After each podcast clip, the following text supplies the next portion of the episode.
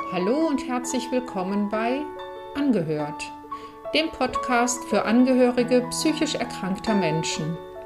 Ich bin Maria Fahnemann, Kunsttherapeutin und kreative Traumatherapeutin. Und in diesem Podcast möchte ich dir Impulse geben, wenn du dein Leben mit einem psychisch erkrankten Menschen teilst. Mein Herzenswunsch ist es, dass wir alle ohne Scheu und Scham über psychische Erkrankungen sprechen können. Und zwar dort, wo sie stattfinden, nämlich mitten im Leben. Heute ist der 2. März 2022 und du bist hier im Podcast angehört für Angehörige psychisch erkrankter Menschen. Ich sage das Datum dieses Mal extra dazu, weil ich diese Episode als Sonderausgabe herausgeben möchte. Heute eine knappe Woche nach Putins Überfall auf die Ukraine. Ich möchte mit dir über Angst sprechen, über Angst und Ohnmachtsgefühle und darüber, wie Angst und Depressionen entstehen können, gerade in dieser Situation, die wir alle als so bedrohlich erleben und was diese Gefühle verstärken kann. Und ich möchte dir konkrete Impulse dafür geben, wie du jetzt mit dieser Situation besser umgehen kannst. Letzte Woche Donnerstag saß ich in einem Online-Meeting. Ich habe ein Online-Seminar gegeben und als die TeilnehmerInnen ähm, zu Gruppenarbeiten in Breakout-Rooms arbeiteten, habe ich mal so ganz kurz äh, die Zeit genutzt und ähm, auf Social-Media-Kanäle geschaut. Und da ist mir die Überschrift eines Tagesschau-Live-Podcasts, äh, ins Auge gefallen. Und die Überschrift lautete, der russische Präsident Putin hat die Armee seines Landes in die Ukraine geschickt. Klar, wir haben da vorher alle irgendwie mit gerechnet, aber dennoch bis zum letzten Moment ja gehofft, dass genau das jetzt nicht eintreten wird, dass er sich noch ähm, zu einem, zu einer diplomatischen Lösung überreden lassen wird. Boah, ich war so geschockt, ich war sprachlos, ich fühlte mich hilflos und war gleichzeitig wahnsinnig wütend und entsetzt. Wie konnte er nur? Und ich glaube, so wie mir ging es oder ich glaube das nicht nur, ich sehe das ja auch in den sozialen Netzwerken, ich höre das in Gesprächen mit Freunden, ich bin da mit meinen Gefühlen überhaupt nicht alleine und du auch nicht. Mir fiel in dem Zusammenhang nochmal ein Filmtitel ein von einem Film, den Rainer Werner Fassbinder 1974 in die Kinos brachte.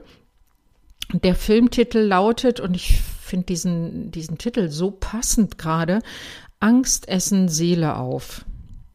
Der Film handelt von was ganz anderem, äh, kannst du dir ja mal anschauen, vielleicht in irgendeiner Mediathek oder so.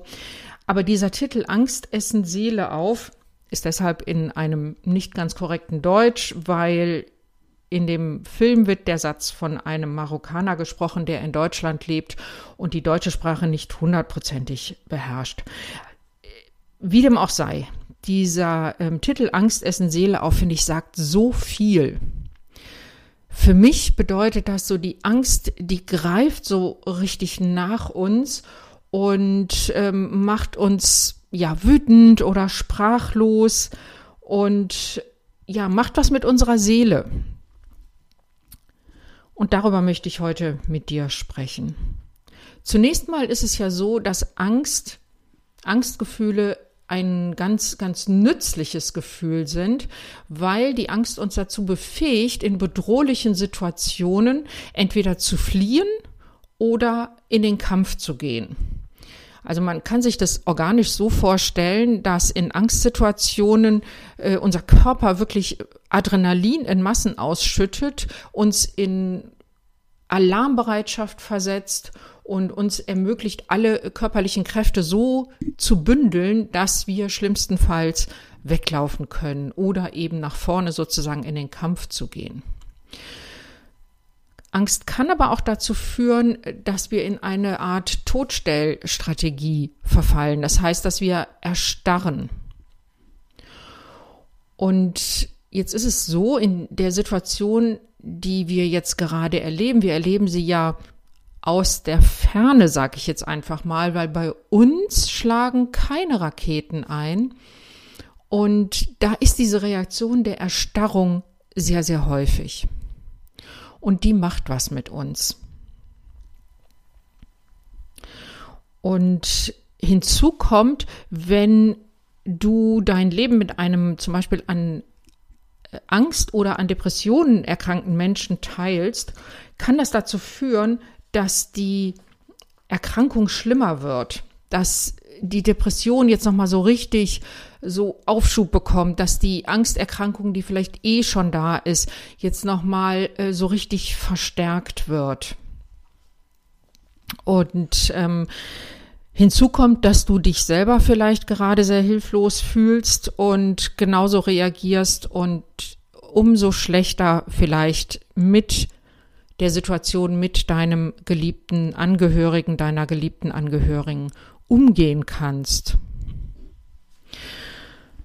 Es gibt verschiedene Möglichkeiten, wie du äh, auch in dieser Situation gut für dich sorgen kannst, dafür sorgen kannst, dass dir die Angst nicht die Kehle zuschnürt und dich nicht so überwältigt. Zunächst mal finde ich es ganz wichtig, dass du dich in diesen Gefühlen ernst nimmst dass du wahrnimmst, wenn du Angst hast und diese Angst erstmal ja annimmst, akzeptierst und Vorsicht, Missverständnis. Akzeptieren heißt nicht toll finden. Akzeptieren heißt einfach nur erstmal sagen, okay, mir macht diese Situation Angst. Das klingt jetzt vielleicht ein bisschen komisch, aber dadurch kannst du verhindern, dass du dich dieser Angst komplett ausgeliefert fühlst. Du kannst das auch laut sagen, du kannst es auch zu einem anderen Menschen sagen, dass du sagst, ja, mir macht das Angst gerade. Denn alles, was wir so ähm, externalisieren, das heißt also rauslassen aus unserem System, trägt schon dazu bei, dass wir uns ein kleines bisschen beruhigen können. Das heißt, du kannst zum Beispiel mit einem Menschen, dem du vertraust, über deine Angstgefühle sprechen, weil, wie gesagt, Reden hilft und Reden ist auch eine Form der Externalisierung. Denn alles, was wir so im Stillen mit uns selber ausmachen wollen, hat blöderweise die Tendenz, dass es sich vergrößert. Du kennst das bestimmt, wenn du Gedanken in deinem Kopf hin und her bewegst, drehst und wendest, rumgrübelst und zu keiner Lösung kommst, dass das Problem immer äh, größer wird unter Umständen, zumindest vom Gefühl her. Deshalb wäre mein erster Impuls für dich, sprich mit jemandem, zu dem du Vertrauen hast. Jetzt kann es natürlich sein, und das ist in diesen Zeiten ja äh, alles andere als unwahrscheinlich, dass dieser vertraute Mensch auch diese Angst- und Ohnmachtsgefühle hat dann solltet ihr darauf achten, dass ihr euch nicht gegenseitig runterzieht, euch da aufschaukelt in dem Gefühl, sondern haltet ihr auch nochmal vor Augen, wie ist die Situation im Außen jetzt im Moment wirklich, also für dich in deiner konkreten Lebenssituation. Das klingt auf den ersten, aufs erste Hören oder auf den ersten Blick vielleicht so ein bisschen ähm, ja, egoistisch oder wie auch immer, wenn du sagst, naja, ich bin ja hier erstmal nicht an Leib und Leben bedroht. Und dennoch, so ist es ja. Und im Übrigen, egoistisch ist, aber, ist das überhaupt nicht. Das ist ein Realitätscheck. Ich hatte ja vorhin gesagt, Angst befähigt uns dazu zu fliehen. Und Flucht ist etwas, was wir im Moment nicht tun müssen. Wir sind hier nicht akut gefährdet.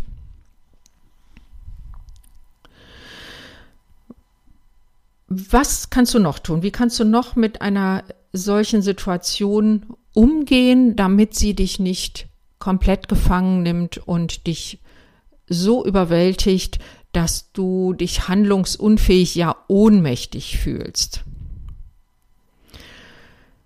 Ein Problem ist sicherlich, wir können natürlich von hier aus jetzt nicht mal ebenso diesen Krieg stoppen. Aber wir können eine ganze Menge andere Dinge tun. Und an erster Stelle steht, reduziere deinen Nachrichtenkonsum. Schau dir bitte nicht jede Sondersendung an, weil das macht etwas mit uns, wenn wir uns ständig mit schlimmen Nachrichten umgeben. Schau, ob es dir nicht reicht, einmal am Tag Nachrichten zu hören oder vielleicht sogar nur alle zwei Tage.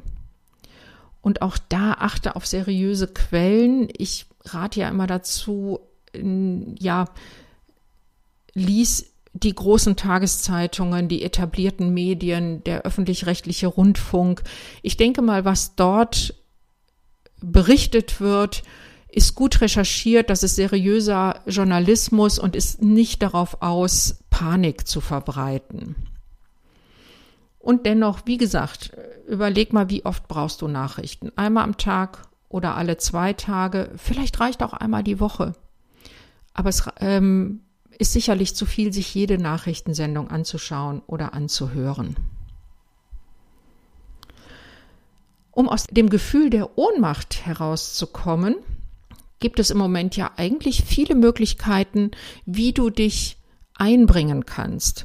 Es gibt sowas wie Friedensgebete beispielsweise. Wenn das so dein Ding ist, ähm, mit Beten zur Ruhe zu kommen oder mit Meditation. Schau doch mal, ob sich in deinem Umfeld Menschen für so etwas zusammentreffen und ähm, gemeinsam meditieren oder beten und achte mal darauf, schau mal, ob das etwas wäre für dich, was dir auch gut täte. Dann gibt es im Moment ja auch tatsächlich viele konkrete Möglichkeiten. Es gibt viele Aufrufe, wer kann Menschen, die aus der Ukraine hierher fliehen, ganz konkret helfen. Da werden teilweise Sachspenden wie Kleidung, Decken, Handtücher und ähnliche Dinge gesammelt oder es werden wirklich auch Unterkünfte gesammelt. Vielleicht ist das etwas für dich, vielleicht hast du tatsächlich Platz, um jemandem für kurze Zeit Übernachtungsmöglichkeiten bei dir zu Hause zu bieten. Vielleicht geht das auch nicht, aber es gibt ganz viele Möglichkeiten, beispielsweise Geld zu spenden. Also ich habe beispielsweise auch äh, Geld gespendet, weil mir macht das ein gutes Gefühl und ich denke, es ist wirklich für eine gute Sache und es kommt ähm, hoffentlich auch da an, wo es hinkommen soll. Und ich verlinke dir mal so ein paar Spendenmöglichkeiten, die ich mir angeschaut habe und die ich für gut und seriös halte, auch hier in den Show Notes zu dieser Episode. Außerdem gibt es zurzeit eine Menge Friedensmärsche, Demonstrationen. Das ist auch etwas, wo man sich einmal in der Gemeinschaft mit Menschen fühlt, die auch diese Gefühle mit dir teilen und ja, wo man, wo es einem das Gefühl gibt, man tut etwas, man macht sich sichtbar, man bezieht Position. Ich finde das äh, ganz wichtig, gerade jetzt in diesen Zeiten. Hast du vielleicht Kinder, denen diese Situation Angst macht? Dann rate ich dir, je nach Alter deiner Kinder, solltest du mit ihnen darüber sprechen. Vor allen Dingen, wenn sie dir Fragen stellen. Du solltest als Ansprechpartner zur Verfügung stehen und auch deren Ängste ein bisschen einordnen. Du kannst zum Beispiel deinen Kindern wirklich sagen, ähm, wir sind hier in Sicherheit und wir können dies und dies und dies tun. Wir können etwas spenden, wir können an einem Friedensmarsch teilnehmen, wir können ja, wir können mit anderen Menschen darüber sprechen und ähm, versuch deinen Kindern die Ängste zu nehmen, indem du wirklich ruhig und sachlich bleibst. Male bitte keine konkreten Kriegsbilder aus und schildere keine Grausamkeiten, um zu illustrieren, wie schrecklich die Situation ist. Das sind alles Dinge, die Kindern ganz, ganz große Furcht einflößen können. Und nochmal, wir in Deutschland sind im Moment zumindest, und ich hoffe, dass es so bleibt, nicht akut von kriegerischen Handlungen bedroht. Wir sind hier sicher. Du kannst deine Kinder oder auch dich selber natürlich auch ablenken. Ihr könnt über die Situation sprechen und dann kannst du zum Beispiel vorschlagen, und lass uns jetzt etwas Schönes machen. Lass uns was zusammen spielen. Lass uns rausgehen, spazieren gehen durch die Natur. lass uns was gemeinsam malen.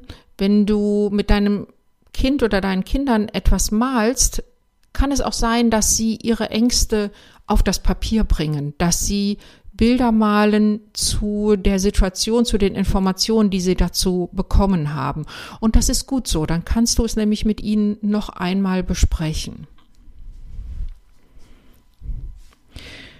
Und natürlich die ganzen kleinen Dinge. Versuche ruhig zu atmen. Klingt jetzt wirklich total banal, aber wenn wir in Angst erstarren, dann ist das häufig auch so, dass wir so quasi die Luft anhalten. Das ist nicht so gut. Das heißt, achte zwischendurch immer wieder darauf, dass du ruhig atmest und wenn du eine Übung brauchst, um dich mit Atem zu beruhigen, dann kannst du zum Beispiel beim Atmen zählen. Du kannst zum Beispiel beim Einatmen bis vier zählen und beim Ausatmen bis sechs. Der Trick dabei ist, dass dein Nervensystem sich beruhigt, wenn du etwas länger ausatmest, als dass du einatmest. Gönn dir immer wieder Pausen zwischendurch. Das passt ja auch zu der Strategie, nicht jede Nachrichtensendung mitzunehmen.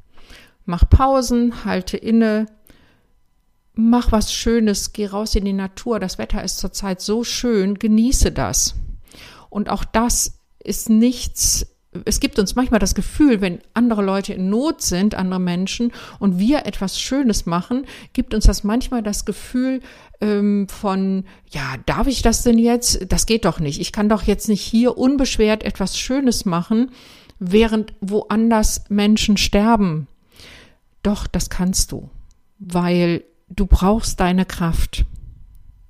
Und wenn dein geliebter Angehöriger, deine geliebte Angehörige, die zurzeit an Depressionen erkrankt ist und vielleicht durch diese Situation auch noch mal in so ein tieferes Loch gefallen ist, dann ist es auch ganz wichtig, mit diesem Menschen, mit deinem Partner, deiner Partnerin zu sprechen und dass ihr gemeinsam vereinbart, wir gucken jetzt nicht alle Nachrichten. Komm, wir machen einen kurzen Spaziergang.